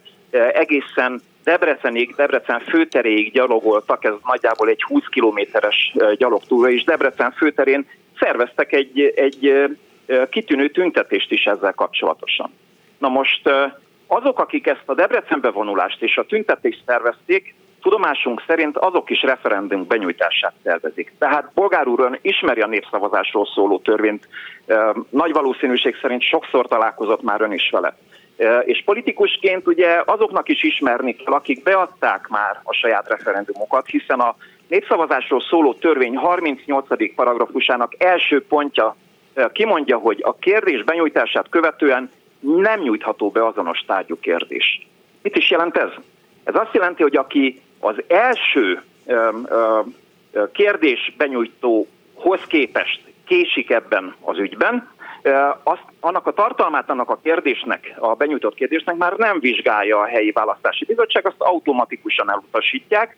Az első benyújtónak vizsgálják meg a referendum iránti kérelmét, és nézik meg tartalmilag, és minden egyéb más tekintetben jogilag, hogy, hogy az átmehet-e ugye ezen a, a szűrőn. Viszont azt is látjuk, hogy azzal, hogy a politikai párt, néhány politikai párt inkább így fogalmaznék, rátelepedett erre az ügyre, és úgy gondolja, hogy nagyjából egy 5 másodperces média hírnévért fel kell áldozni a civileknek azt a hitét és lehetőségét, hogy, hogy ebbe lehet bizony úgy is lépni, hogy nem szekértábor politika szerint, logika szerint, hanem mindenki össze tud fogni mindenkivel, ezzel a hitét veszik el ezeknek az embereknek. Uh-huh. Na Én most, akkor hitet... most megértett, megértettem a, az ön kritikáját, mert eddig úgy gondoltam, mintha, vagy ez volt a benyomása az embernek legalábbis, és ezért gondoltam, hogy beszéljünk róla, hogy hát mi, miért akarja a DK kivonni magát, de ezek Abszolút szerint nem. éppen, éppen azt nem. akarja, hogy ne pártként, de mindenki legyen nem. benne. Nézze, nézze meg most, hogy, hogy a Bohár Dániel és az összes kormányzati milliárdokkal megtámogatott, megfizetett, megmondó ember most mit mond? Hogy kibújt a szög a zsákból, megjelent a pártpolitika, ugye most már azt mondja, hogy baloldali acsargók és uszítók viszik az akkumulátorgyár elleni hangot, és, és hogy ők azok, akik szervezek, szervezik ezeket a megmozdulásokat. Holott eddig, amíg ezeket a népszavazási kezdeményezéseket két politikai párt nem nyújtotta be, amúgy a civileknek a tiltakozása megmaradt egy nemes közpolitikai dimenzióba. Abba a pillanatban, ahogy megjelentek ebbe az ügybe a pártok, és nem segítőként, nem a, a háttérben akár, akár tanácsot adóként, vagy szervezőként, hanem ennek megpróbálnak az élére állni, és nyilván kifogni a vitorlájukból, a civilek vitorlájukból a szelet, hát mondjuk azt, hogy önös pártpolitikai érdekből, abban a pillanatban megjelenik a pártpolitika ugye a kormányzati kommunikációban, és mondják azt, hogy hát soros ügynökök vannak itt Debrecenben, holott erről szó sincsen. Hát leginkább meg kell nézni azokat a fotókat, ami a szombati tüntetésről készültek. Nem egy, nem két transzparensen van odaírva, hogy anya vagyok, nem ellenzi. Tehát ez egy nagyon-nagyon fontos kérdés, hogy itt most ebben az ügyben a Fideszes, a DK-ssal, a Momentumossal egymás mellett állva, civil ember, egy emberként mondja azt, mondhatnám azt is, hogy eddig 200 ezer Debreceni mondta azt, hogy köszönöm szépen, nem kérünk ebből. Abban a pillanatban, hogy ebben a szituációban megjelennek a pártok és a pártlogók, a pártzászlók, mindenki visszatér a régi szekértábor logikája uh-huh. szerinti szegmentációhoz, és mondja azt, hogy hát köszönöm, én Fideszes vagyok, akkor én ebből most kimaradnék. Ez a legrosszabb ezzel ártanak igazán ez, ennek a helyzetnek, és itt most nem mennék bele, hogy nyilván van egy országos népszavazási kezdeményezés is, hiszen ez egy másik kérdés itt. Engedje meg, hogy egy picit önző maradjak, és csak Debrecenről beszél. Jó, jó, de, de azért, és értem ezt, és logikus, el is tudom fogadni. Csak Ugye az, hogy az LMP eredetileg kezdeményezett egy debreceni népszavazást, aztán ettől visszalépett, és most országossá terjesztené ki, elég nagy kockázata van ennek azért. A Momentum viszont benyújtott egy helyi debreceni népszavazási kezdeményezést, de ha a Momentumot is meg tudnák győzni, hogy ezt nem érdemes csinálni, inkább álljunk egy civil kezdeményezés mögé, akkor is ott van sajnos egy, egy az ellenzék számára kezelhetetlen gerenda keresztbetéve, és azt úgy hívják, hogy a mi hazánk. mert, mert az formálisan egy ellenzéki párt, de gyakorlatilag mégsem az, és ők is kezdeményeztek népszavazást, úgyhogy lehet, hogy azt élnék el ezzel, hogy hát a mi hazánkét esetleg átengedik, de akkor majd lehet úgy tenni, hogy na hát a többi, a baloldali ellenzéki pártok pártot nem érdekli ez az egész, nem érdekli a debreceniek biztonsága és egészsége, csak a mi hazánkat, és ők kerülnének ki ebből győztesen, miközben lehet, hogy ők se tudnának egy érvényes népszavazást összehozni. Szóval Én... átengedik a terepet a mi hazánknak. Nem, nem, nem gondolnám.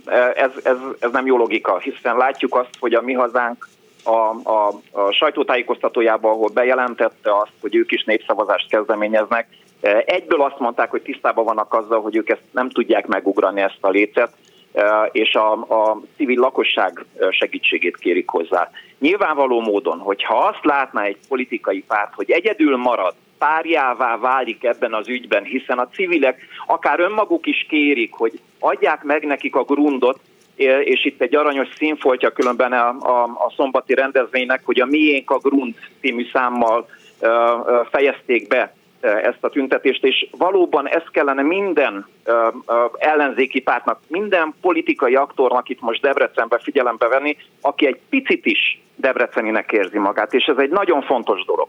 És én úgy hiszem, hogy a mi hazánk is tud különben olvasni a sorok között, és nem fogja kihasználni azt az adódó lehetőséget, amivel ő ebbe előre tudna lépni, hiszen ne felejtsük el, hogy itt most a jövőnkről van szó, és nem csak a mi jövőnkről, hanem a gyerekeink jövőjéről is. Egy város sorsáról beszélünk, és ezt önös pártpolitikai érdek miatt feláldozni, odadobni, csak azért, hogy 5 másodpercig sütkérezzünk valami fajta médiafigyelembe, és utána tudva tudja minden politikai aktor, hogy el fogja bukni ezt a dolgot, hiszen nem lehet megcsinálni, mert Debrecen az egyik olyan település, olyan város, ahol a legkeményebb helyi népszavazási feltételeket állította fel a Fidesz vezette közgyűlés a helyi SMS-be.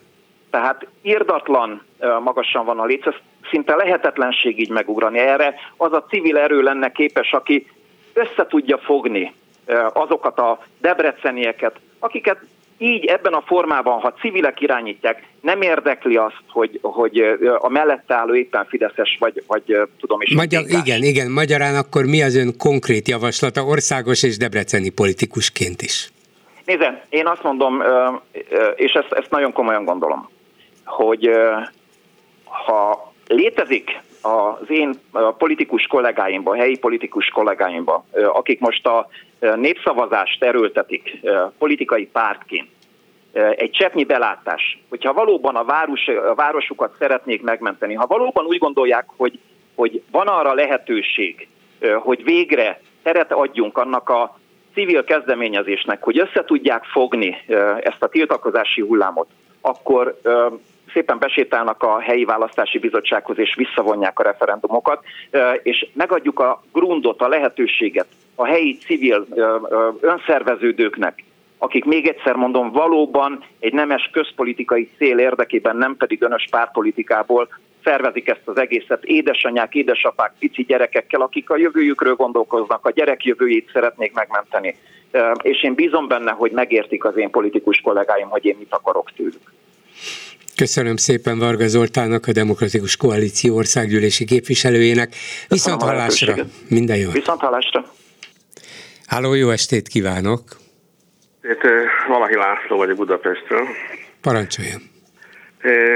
Több mindenhez tudok és szeretnék most hozzászólni, egy kicsit talán túl, túl sok is a téma most, ami aktuális. Budapesten élek, 48 éves vagyok, és 14 éves korom óta figyelem a magyar politikát, ugye gyakorlatilag 88 óta, és 90-es években voltam kormányzati szinten, politizáltam, és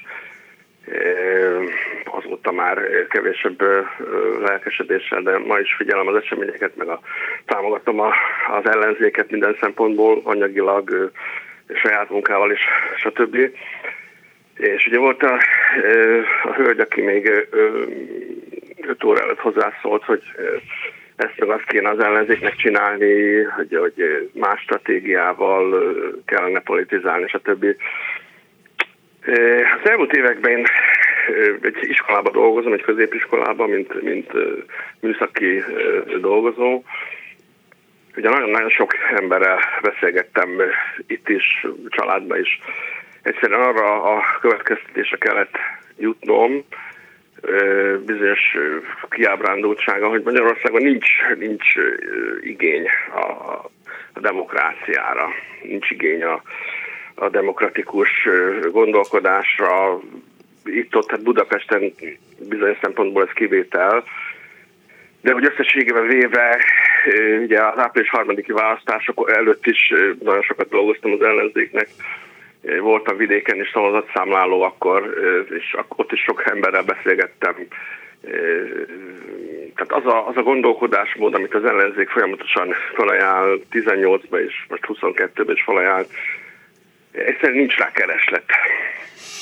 Hát igen, igen, mint hogyha azt várnák, hogy legyen egy megbízható, minket szerető vezérünk, és bízzuk rá a dolgokat. Persze, hát úgyis az ellenzék is ugyanannyit lopta, mint, mint Orbán,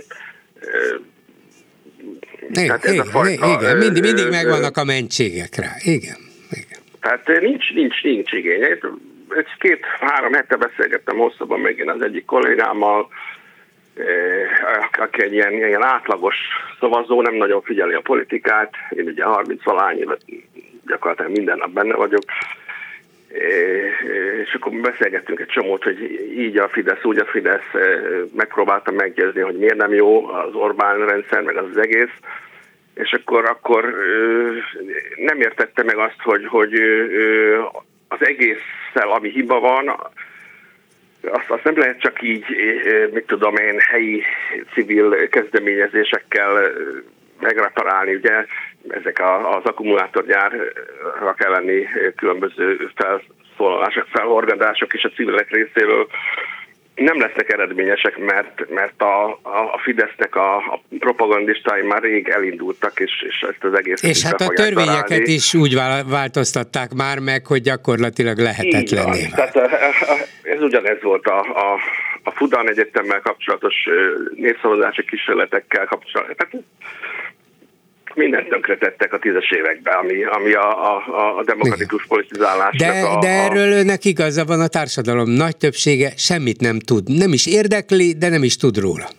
Igen, mert, mert azt, azt hiszik, hogy a, a szabadság, meg a demokrácia ez egy ilyen adomány, azért, hogy azért nem kell megdolgozni, hogy ez így ölünkbe esett ugye a 90-es években, mert elfáradt a, a kádári rendszer, meg az MSZNP, ugye eladósodott az egész ország, tönkrement, tönkrement a Szovjetunió, ugye, aki kiállt mögülünk, és akkor gyakorlatilag tényleg az ölünkbe hullott egyfajta demokrácia, és akkor az emberek így így nagy részt ugye a kádári nosztalgiát is gyűlölöm, nagyon sok emberrel szoktam beszélgetni, persze, hogy szeretik az emberek, hogyha van egy jó kis néhány négyzetméteres cella, ahol kapnak enni, és meleg van, és nagyon sok mindent nem kell csinálni, és akkor utána nem tudják a szabadságot értékelni, tehát szerintem ez történt az országgal.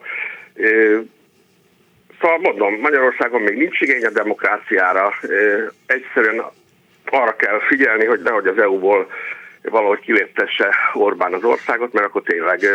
Igen, de, de akkor, akkor, akkor az a kérdés, hogyha nincs igény a demokráciára, és sajnos azt hiszem egyet kell értenem önnel, de akkor milyen esélye van az ellenzéknek, hiszen valóban arra mutatott rá többször, többféle formában, több választási kampányban, hogy Orbán szétverte a demokráciát, egy egyszemélyes irányítású önkényuralmi rendet, rendet hozott itt létre, és mindent maga alá gyűr, de úgy látszik az emberek többségét nem zavarja.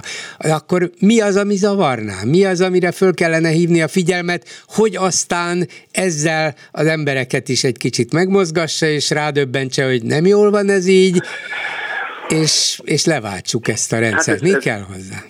Mi kell hozzá? Évek, 10-20 év kell még. Igen. Igen, az, az kell, hogy még legyenek gazdasági válságok, mint ami most is van. Ugye, hogy egyik napról a másikra ugye szétverik ugye, a, ugye az addigi rezsicsökkentésnek hazudott rendszert, ugye, ahelyett, hogy, hogy valódi rezsicsökkentést a házak szigetelésére, stb. stb. olyan programokat támogatnának, ami valódi rezsi megtakarítást eredményezne, belehazudják a képünkbe, hogy milyen olcsón veszük a gázt az oroszoktól, ami nem igaz, és még most sem jutott el az emberek többsége nem, számára. Nem, nem, pedig kiderült, ugye ez, ez megjelent sok írva. helyen, hogy a legdrágábban veszük egész Európában, nem számít. Akkor is éljen Orbán, és éljen a különleges Orbán-Putyin kapcsolat. Igen, tehát nekem nincsenek illúzióim. Most is ugye a rossz oldalra álltunk, az oroszok mellé ebben a háborúban.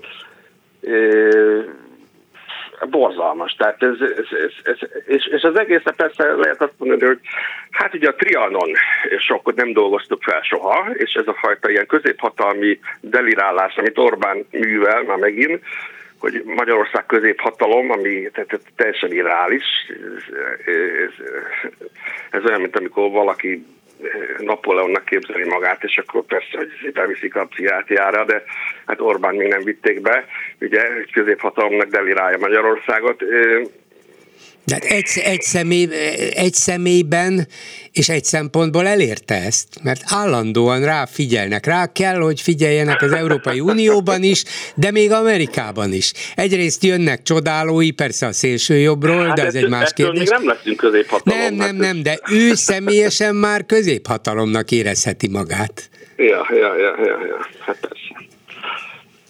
Na, hát egyre kell koncentrálni, hogy, hogy azt kell súlykolni az ellenzéknek, hogy nekünk az EU-ban a helyünk, tehát én most, uh-huh. ha lenne, mit tudom én, néhány tízmillió, akkor én gigaplakátokon kiplakátolnám, hogy Orbán ki akar lépni az Unióból, de nekünk maradnunk kell. Igen, igen. E, e, én is úgy gondolom, Például. hogy ez, ez egy megfogható üzenet, és, és benne, van, benne van a lényeg a, is. Igen. Még, még átlátja, hogy ez nekünk miért jó, a többit azt nagyon nem, tehát a, a mélyebb közgazdasági igazságokat, hogy miért rossz például a 480 forintos benzin, ugye? Igen. Mert az végül is az lett, ami, amit lehetett rá számítani, hiány, tönkre mennek, egy, tönkre mennek a kisvállalkozók, tehát kiszúrtak több ezer benzinkutas vállalkozóval, tehát ez, ez, ez egyszerűen nem, nem, nem fogja meg az embereket. Most, most a köz, közigazgatási és köztisztviselő dolgozók ugye kopparnak, ugye, hogy 0%-os fizetésemelést fognak kapni, amikor az elmúlt másfél-két évben ugye volt összesen körülbelül 35-40%-os infláció, és még lesz is ugye. Igen. Szóval így, mivel szét van verve a szolidaritás, az embereknek csak abban lehet bízni, hogy hát legalább az EU-nak a teljes jogú tagjai vagyunk, és ha nagyon akarunk, akkor elköltözhetünk, vagy elmehetünk könnyen munkát vállalni külföldre. Mert egyébként ugye most már Bulgáriával vagyunk egy szinten, nem csak a korrupcióban, hanem a, az egyfőre jutó jövedelmekben is. Köszönöm szépen, hogy hívott. Viszont hallásra. Viszont. Háló, jó estét kívánok! Bolgárról, Máté Benszentőskorról. Egy technikai kérdés, hogy egyáltalán hallásján bolgárról normális hát, volt. Ha, hallani hallom, de a normális az nem a legjobb jelző, mert kicsit... Akkor kikapcsolom a fejhallgatóknál. Most szerintem jobb lesz akkor. Látja, ördöge van. Jobb lett. Magyarul szó. Még egy téma érdekes, amit ma felvetett a akkumulátorgyár, a korrupció, elő, eredetileg az első telefonjáló ragadtam telefon, de azért az akkumulátorgyárhoz egy gondolatot, ha megengedni, én is hozzáférnék. Hogy? A napokban volt egy vita, azt hiszem a Scranton Klubban, a Mencsár Tamás, ugye a külügyi államtitkár, és a, hát nem teszem a momentumos politikus között.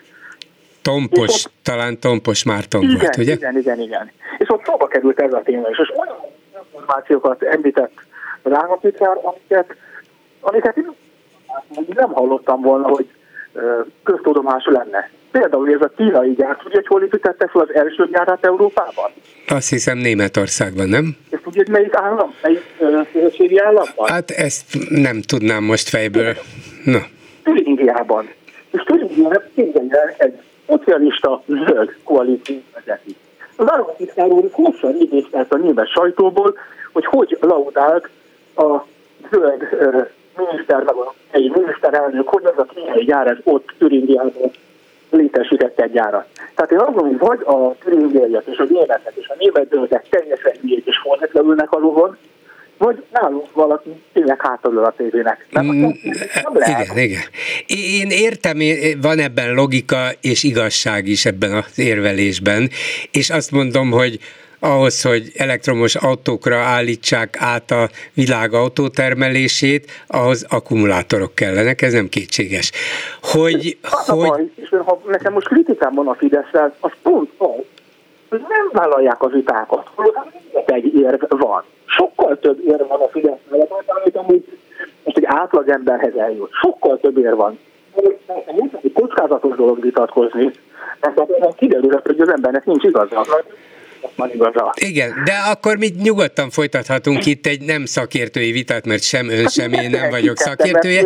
De, igen, de azt mondanám, hogy szükség van akkumulátorgyárakra, de az már nagyon is kérdés, hogy valóban tele kell rakni Magyarországot akkumulátorgyárakkal, hiszen tudjuk, hogy ennek nagyon nagy az energia és a vízigénye. Egyiknek sem vagyunk bővében. Ráadásul ugye Németországban, ahol, ahol a zöldek nyilván azért is ünneplik egy-egy ilyen gyár beruházását, mert, mert azt mondják, hogy az, a né, nagy német autóipart át kell állítani minél meg gyorsabban erre. Nekik. Igen. Persze, nekik meg kell mentenünk a saját Igen. egy húzóiparukat, de látjuk hogy én nem vagyok a téma szakértője, most úgy én egy, egy átlagolvasó vagyok, aki igyekszik tájékozódni, és nyilván nekem nincsenek a megfelelő érvei. Na de hát hogy hozzanak most Debrecen helyi szinten, vagy országos szinten, mi hogy várjuk el az átlagembertől, hozzon egy döntést egy olyan komplex kérdésben, amit mondom, egy jobban tájékozott ember sem tudja, hogy pontosan hányadan állunk. Igen. De, de, azért, de azért abban talán egyet, igen, de azért abban egyetérthetünk, hogyha idehoznak egy ilyen brutálisan nagy beruházást, mert ez ráadásul egy háromszor akkora gyár lenne, mint a németországi, háromszor akkora, Németország igen. meg sokszor akkora, mint Magyarország, de ez a gyár olyan óriási beruházás, ami soha nem volt Magyarországon. Tíz, hát, körülbelül, körülbelül... A olvasata nyilván az, hogy munkahely, a gazdasági... Igen, igen, nagyon szép egyfelől, hogy ilyen óriási sikerült idehozni, de azért a veszélyek is megsokszorozódnak, és ezért, és ezért azt gondolom, hogy egy városnak érdeke, meg egy város vezetésnek is, a lakosságról nem is beszélve, hogy ezt őszintén elmondja a város lakóinak, és azt mondja, hogy itt vannak az előnyök, itt vannak a veszélyek, ezeket a veszélyeket így és így kívánjuk kezelni, tehát ha nem fut az események után, hanem megpróbálja Aha, ezeket kezelni. De mondom, hát most megint ismét eljutottunk, hogy egyetértünk. Én ugyanezt gondolom, hogy ez egy helyi ügy, ez egy szakmai ügy, akit meg kell tájékozódjon, a polgár nincs a kötelessége tájékoztatni a, a, a lakókat, szavazóit, teljes mértékben egyetértünk. Jó, hát akkor hát rendben, rendben. Ha így, ha, így működne, ha így működne például Debrecenben, és nem úgy, hogy ó, erről biztos nem lesz népszavazás, akkor talán előbb is lehetne, és barátságosabban egyetértésre jutni. Hát csak mondom, most kivételesen azt mondom, hogy nem biztos, hogy én most nem támogatom, mondom a népszavazást, és nem azért, mert nem is hogy a hatalom, nem a hatalom népé, vagy nem a néphez tartozik, hanem pontosan amiatt az ér miatt, mert nem gondolom, hogy az átlagember egy normális ember szakmai értelmesítő döntést hozni. Nem hiszem el. Ezért nem támogatom én, mert ez egy szakmai kérdés, és nincs meg az átlagember szakmai kompetencia. Ez az egyetlen érve, ami miatt azt hogy ebben az ügyben nem támogatok semmilyen szavazást. Igen, Vannak. de azért az embereknek kell, hogy gyakoroljuk. valami beleszólásuk legyen abba, hogy az ő egészségüket, az ő biztonságukat mennyire befolyásolja egy ilyen óriási beruházás. Ha erre megnyugtató válaszokat tudnak adni, akkor valószínűleg sok ember azt mondja, hogy hát tulajdonképpen nem lesz ez rossz nekünk, vízünk is megmarad, nem lesz baj Debrecen ellátásával, nem lesznek ennek semmiféle káros következménye. Nem akarok ismét belemenni, mert mondom, hogy nem fogjuk azt a vitát újra elemezni, tehát abban pont elmondtam, hogy nagyon erős ér van mellett, hogy miért nem lehetne Debrecen hogy nem igaz, hogy ez a vízkészletet veszélyezteti, ugyanis ez pontosan Va- Valamiért azért elelmegy a hangja, nem elelmegy. Hogy, hogy, hogy mondták, hogy ott akár szennyvízből is működhet a gyár. Tehát így nem ivóvízről van szó, hanem a elhasznált nem tudom, milyen terminus technikus használtak, tehát hogy abból a vízből is lehet Máté úr, ha, ha, ön, ha ön és én erről így közérthetően el tudunk vitázni, akkor feltételezem, hogy egy városvezetés, meg egy, meg egy környezetvédelmi, meg környezetvédelmi szakemberek, meg környezetvédelmi hivatalok, meg, meg műszaki szakemberek, akik a gyár érdekeit képviselik, ezek tudnak beszélni, vagy vitatkozni többször is a nagy nyilvánosság előtt, és meggyőzhető lenne. Valószínűleg az emberek jelentős része része? Nem, abban az, hogy ebben nem hiszek, miután ez politikai téma lett. Politikai dimenziót kapott, vagy a politikai dimenzióban értelmezik most már ezt a beruházást. Nem hiszek abban, hogy itt tényleg normális érvek alapján bárki meggyőzhet. Én nem aztán is még itt azt a közmeghallgatást megnéztem, ott olyan heves indulatok voltak, ott mindenki úgy belásta magát a lövészárokba, én ott őszintén elképzelhetetlennek tartok, hogy bárki aki oda ment, annak már ne lett volna, mert eleve egy olyan, amit semmilyen erővel nem lehet átbillenteni. Uh-huh. Hát de, de talán azért van, mert a Gödi Samsung gyárral kapcsolatban az ott lakóknak nagyon sok személyes kellemetlenségük és félelmük volt, van, Igen. És, és azért ezeket nem szabad csak úgy félre söpörni. Nem csodálom, Egyet, hogyha sokan... Ugye? De pont itt ennél a gyárnál azt láttam, hogy hozzám az jutott el, azt olvastam, hogy voltak válaszok, voltak, és még a polgármesterén is azt láttam, hogy próbált volna ő értelmezhető választ adni, de a közeg nem volt valami befogadó. Tehát nyilván tudjuk a ok okozati összefüggés, hogy ez már csak egy okozat, de azért Amikor... ezt, de ezt nem a politikai ellenzék csinálta, hanem az emberek kezdtek részben aggódni. Részben hát lehet, hogy részben rátelepedett, de Bután is csinálta volna, hogyha az egészet távol tartja magától. Látja, éppen a, a DK politikusa mondta, hogy nem, nem kéne itt az ele a politikai pártoknak nagyon ember részt venni, mert azzal adnak éppen um, adukat a kormányzat kezébe. Hát, bolgáron vakartam is a tarkómat, hogy mondom, azt hát egyetértek a détás a lényegében. De, de az, ez mutatja, hogy az emberekben van egy maguktól bennük lévő, nyilván információkból, különböző információkból származó aggodalma, hogy nem biztos, hogy én ezt akarom de éppen ezért nem biztos, hogy ezt meg lehet csinálni az ő jóváhagyásuk nélkül. Most már, hogy ide jutott Meg azt mondom, hogy meg, nem a jóváhagyás, igen, azt, hogy hogy itt nevezünk jóváhagyásnak. Ugyanis az így ebben a demokráciát ugye a képviselők után gyakoroljuk. Tehát Debreceni polgároknak az érdekeit, a döntéseit az ő képviselőik képviselik. A helyi szinten országos szinten is. Listáron, az egyéni választókerületi képviselők, tehát hogy ők képviselik, és nem az egyes emberek.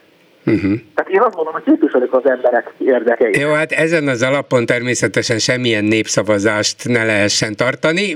Vitatható hát egyébként a népszavazás intézménye is, csak gondoljon bele a, a radar népszavazásról Pécsetre, vagy, vagy a, a mi is volt ez, vizitdíjas, meg tandíjas népszavazásra, ott is voltak szakmai kérdések, aztán mégis politikai ügy lett belőlük, nem biztos, hogy Igen. Kellett volna, hogy legyen, de azért például egy Fidesz nevű párt jól kihasználta ezeket. Igen, ezért hogy a pártokra nem haragszom, mert a pártok nyilván politika szabályai szerint viselkednek. Tehát egy politikus nem várhatjuk el, hogy ő ne politikus legyen, hanem hirtelen egy altruista civil ember. Igen. Jó, de, de ha... Bolgáról nagyon köszönöm, meghallottam ennyi... témát, akkor nem hozott föl, mert így is szerintem elég ja, hosszan. Csak annyit mondjon, hogy mi lett volna a másik, amit szóba hozott volna. Én az, hogy mit volna Bográk Klára, Gyurcsák, nem hajlandó semmilyen felelősséget valami, semmiért, és nem adnak interjút. Az első telefonáló nagyon helyesen tette, hogy megemlítette. De én bízom benne, nem hogy fognak. Nem őket a felelősségükkel, hogy milyen felelősségük van az elmúlt 12 évben. Ez itt volna a másik téma. Értem. De azt tudom megtermelni bolgárul most már a hallgatókat, mert ez is mondom egy hosszabb beszélgetés. Jó, jó, akkor majd legközelebb jelentkezik. Köszönöm, viszont hallásra. Köszönöm, bolgárul, minden jót kívánok. Mit írnak a Facebook kommentelőink, Lőrinc Saba? Szia Gyuri, köszöntöm a hallgatókat. Azzal kapcsolatban, hogy az Európai Unió legkorruptabb országává váltunk, érkezett néhány komment, de ezek közül egyet választottam. És felolvashatók? Abszolút. Jó. Úgy gondolom, hogy a magyar gazdasági kultúra, fekete munka és részleges munkaviszony bejelentése, hagyományá és szokásá válása megakadályozta és megakadályozza, hogy az emberek komolyan vegyék a korrupció kérdését. Hisz mindkettő ugyanabba az idézőjelben családba tartozik tartozik. Mondhatnám, a korrupcióra szocializálódott a társadalom. Igen, a vicc az, hogy, és ezt meg kell említenem, hogy egy kérdésben a kormány előbbre lépett azzal, hogy, hogy az orvosoknak hatalmas béremelést hajtott végre, ugye megijedt annyira a Covid-tól, a járványtól, hogy ilyetében elfogadta az orvosok régi követelését, és egyben megtiltotta a hálapénzt az egészségügyben. Ez mondjuk a, az ápolókra, nővérekre nézve nyilván sokkal súlyosabb, mert ott nem volt messze ekkora béremelés, tehát ők valószínűleg komoly jövedelemtől estek el, és ezt nem igen pótolják láthatóan, de, de legalább az egészségügyi hálapénzrendszer alapvetően kiszorult, és ez egy korrupciós szempontból fontos előrelépés. Ennyit adjunk meg nekik, de az egész rendszer át van hatva a korrupciótól, és ezért... Igen, mert ez úgy tűnik, mint egy ilyen lyukacsos rendszer, amit egy helyen betömünk, a többi helyen még inkább fog folyni. Legalábbis semmi nem akadályozza meg, hogy így történjen. Persze, persze. A Lakatos Júliával folytatott beszélgetésekre is reagáltak. Érkezett hideg, meleg, mindenféle, Na. de volt köztük egy gondolat, ami megint csak felkeltette a figyelmemet. Lakatos nagyon okosan beszélt, biztosan sok szavazónak tetszenének új, modern, legalább nem 19. századi célok, gondolatok egy új kormánytól. De ha a legnagyobb lopások abba maradnának, és elvett demokratikus jogokat visszakapnánk, akkor már a bajok 80%-át megoldaná egy új, a jelen ellenzékből alakult kormányvéli a kommentelő. Ez csökkenő inflációt, Európába tartó jövőt és szabadságot adna. Sajnálatos, ha ezek a célok sok új szavazónak nem foghatók, nem felfoghatók. Jó, jó, hát kapjanak ők is támogatható célokat, de a másfél évtized visszafelé haladásért a felelősséget meg kell állapítani, és a tanulságokat le kell vonni. Így van, egyetértek. Megértem, hogy sokkal, ja igen, hát azzal kapcsolatban, hogy Dobrev Klára, illetve a DK nem nagyon szólal meg mostanában nekünk, vagy csak nehezen, azzal kapcsolatban is érkeztek kommentek, de végre olyan komment is, ami egy kicsit belátóbb volt. Megértem, hogy sokan szeretnék hallani Dobráv Klára véleményét, ám abból csinálni ekkora cirkuszt, hogy egy-két hétig nem ér rá, amikor a Fidesz vezetőjét 12 éve nem lehet szóra bírni, akit meg igen, azt meg nem érdemes végre hallgatni. Igen. Egy másik komment pedig arra, arra hívja fel a figyelmet, hogy te vagy túl durva állítólag a... Na, kivel? Én megmondom, hogy miért nem megy be Gyurcsány Ferenc a klubrádióba. Bolgár úr nem egyszer, sőt sokszor tett a DK-ra és annak vezetőjére nemtelen kritikai megjegyzést. Nem, Én... te, nem telent, azt biztos nem tettem. Hogy kritikai tettem, biztos tettem. Épp ezt igen. akartam hozzátenni, hogy telent... a kritikus szemlélet szerintem a sajtó alapja, a működésének az alapja, tehát de biztos velünk van a probléma. És akkor kevésbé komoly kommenteket is figyeltem. Orbán mindig csak gumicsontnak dobja be az EU-ból való kilépés eshetőségét, mert neki és a holdudvarának milliárdos saját zsebét érintő kiesést jelentene a támogatások elmaradása. Bár így lenne, igazából ahogy én látom, valóban itt van benne a szándék. Tehát szeretném hinni, hogy nem így van, de... Meglátjuk egyébként, hogy mennyi lesz Orbán megtakarítása éjfélkor nyilvánossá válnak. Igen, igen, igen. Visszakanyarodva arra, hogy Magyarország mennyire korrupt, egy megjegyzés. Sikerült, elsők lettünk. Ehhez a szép helyezéshez igenis kellett a sok stadion, sportberuházás és minden más. Európában Magyarország a legkorruptabb ország. Kinek is? Hát igen. Türk tanácssal, Ördogánnal, azeri baltással a hazáért előre. Magyarországon javult a rogánlamiság. Na, Elszabadultak a kommentelők. Gonosz gondolatok, de tetszik. Ennyi lett volna a komment szekció. Köszönöm szépen. Egy perce van még a hallgatónak, aki a vonalban van, de hogyha lesz mondani valója, akkor holnap folytatjuk. Háló, jó estét kívánok! Jó estét kívánok, Bulgár úr, Butka Jenikő vagyok, legalább tíz éve nem Nagyon beszéltünk. régen hallottam, de jó, igen, hogy bekapcsoljuk. Na, kezdje el, és holnap visszahívjuk, de mondja, hogy miről beszélt volna ha holnap, akkor csak az elején jó, jó nekem. csak az elején, akkor már szólok is a kolléganőmnek, de, de kezdj el. Mm, két, két dolog, mind a kettő a Debrecenihez kapcsolódik. Az egyiket ön már említette, hogy hát az akkumulátorokat minnyáján használjuk, tehát valahogy át kéne gondolni ezt az akkumulátorok elleni gyűlöletet hogyan lehet összeegyeztetni a mindennapi életünkkel, hogyan leszünk hirtelen mindnyáján zöldek, vagy nem zöldek. Tehát ez egy olyan probléma, amit nem lehet csak egy pontját látni. Igen. A, a másik egy ugyanilyen, és, és ez ugye ha külföldről nézve ez, ez végtelenül furcsa, hogy az a pártok elleni óckodás. Hát mi a fenét csináljon egy párt, ha nem az, a lakosságban létező problémákat egyes, e, e, azonosul, vagy nem, vagy azokban állást foglal. Tehát ez, ez az irtózás, mintha, mintha nem a, a pártoktól várnánk amúgy, igen, a, igen, a, igen. a politikát. Tehát jó, ez, jó, ez folytassuk, ezt, folytassuk ezt holnap, mert érdekes, és szólok akkor a kollégánomnak, hogy hívjuk a műsor elején, jó? Ez négy óra. Jó, jó, négy óra után. Igen, igen, olyan négy óra tíz felé. Köszönöm szépen, jó? Viszont hallásra. Ezzel a megbeszéljük mai műsora véget ért készítésében közreműködött Král Kevin, Lőrinc Saba, Erdei Tünde, Balogh Kármen és Kemény Dániel. Bolgár Györgyöt hallották, viszont hallásra holnap.